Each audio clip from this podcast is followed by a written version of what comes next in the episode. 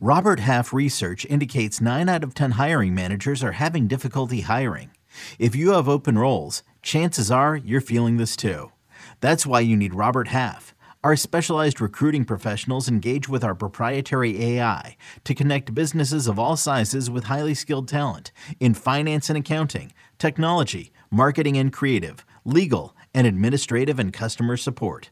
At Robert Half, we know talent. Visit RobertHalf.com today.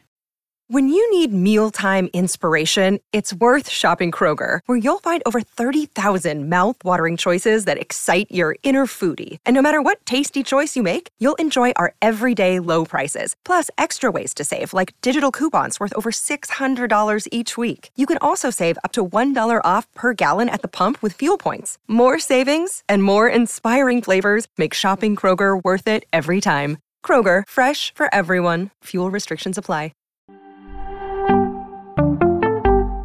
Which prospects do we talk about now that Elly De La Cruz got promoted? Find out next on Fantasy Baseball Today in 5. Welcome into FBT in 5 on Saturday, June 10th. I am Frank Stampfl, joined by Scott White.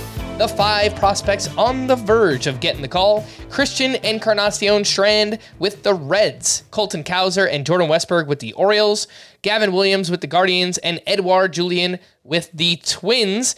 Scott, what, is, what are your latest thoughts on Encarnacion Strand. I know Joey Votto's rehabbing as well, so mm-hmm. that kind of throws a bit of an obstacle in it. And when might we see these Orioles? It feels like it's time. It's time.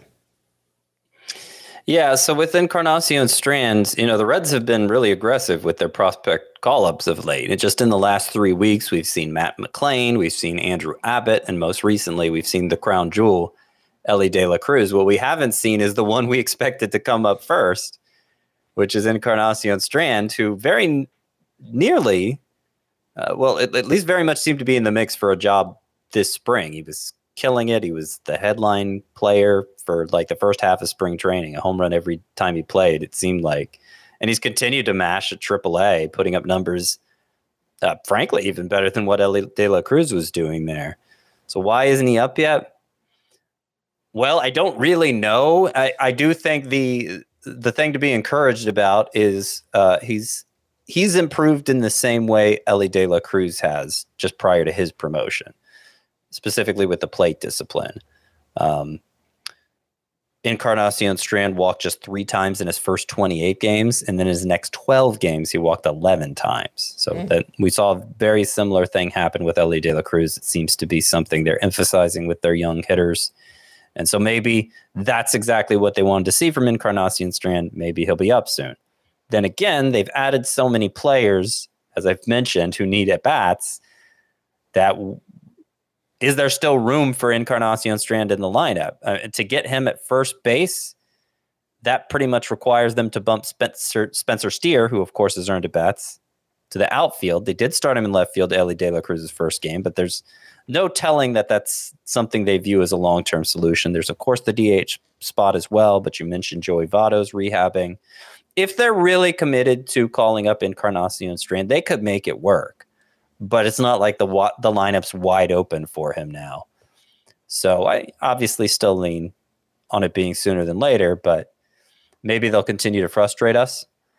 As for the Orioles duo, Colton Cowser, Jordan Westburg, in a way, this is even more frustrating because the Orioles are one of the best teams in the AL, and yet they have a lot of holes in their lineup. The, the one's pretty easy to see because their best outfielder, Cedric Mullins, is on the IL with a groin strain. No timetable really for his return. Cowser just got back from the IL himself. He was dealing with a quadriceps inju- injury, but he picked up right where he left off, the, off at the plate. Has looked great uh, contributes really in all facets of the game.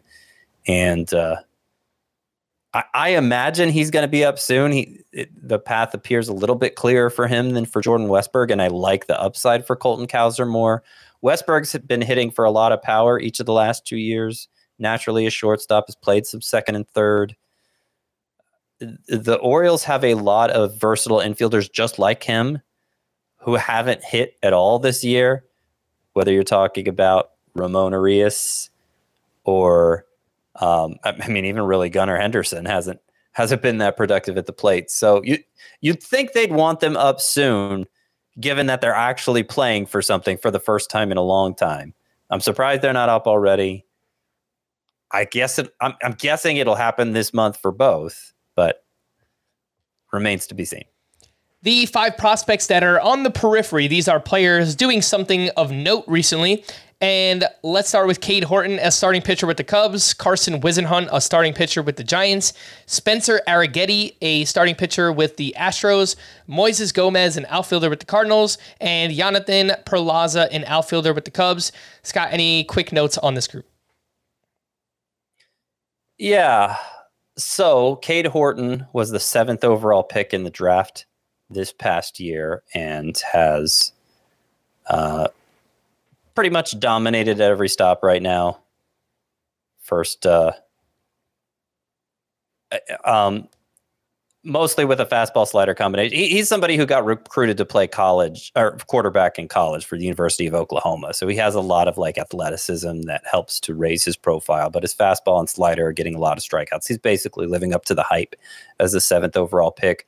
Carson Whisenhunt doesn't have nearly as much hype in the Giants organization, but he has dominated.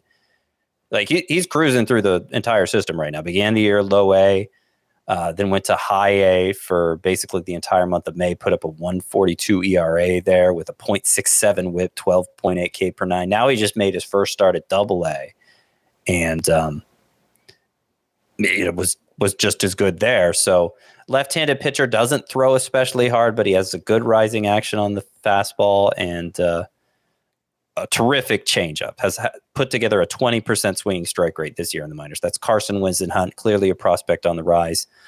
Also, real quick, I'll highlight Spencer Arrighetti for the Astros, an organization that doesn't have a lot of pitching depth in the upper minors. He's at Double A. The overall numbers are, you know, not they don't look that great because he got off to a rough start, but his last six starts, he has a 0.56 ERA, 0.75 whip, 12.4 K per nine. Um, has a fastball that you know this seems to be like the the the key characteristics for prospects right now. A fastball that itself can generate swings and misses, particularly with the optimum uh, vertical approach angle, so that it creates that rising effect. Arrighetti has that going for him, in addition to just kind of a funky delivery in general. And as I said, he's been pitching well of late, so he may be moving up the pecking order for the Astros at Double A. All right, for more extensive fantasy baseball coverage, listen to the Fantasy Baseball Today podcast on Spotify, Apple Podcasts, the Audacy app, or anywhere else podcasts are found. Thanks for listening to Fantasy Baseball Today in 5, and we'll be back again next week. Bye bye. MTV's official Challenge podcast is back for another season. And so are we. I'm Tori Deal. And I'm Aneesa Ferreira. The wait is over, guys. All Stars 4 is finally here. And this season takes it to a whole new level old school legends, modern power players, and ex lovers are all competing in Cape Town, South Africa for the prize of $300,000. And we're going to be right here along with you fans, covering every episode on the podcast. Listen to MTV's official challenge podcast wherever you get your podcasts.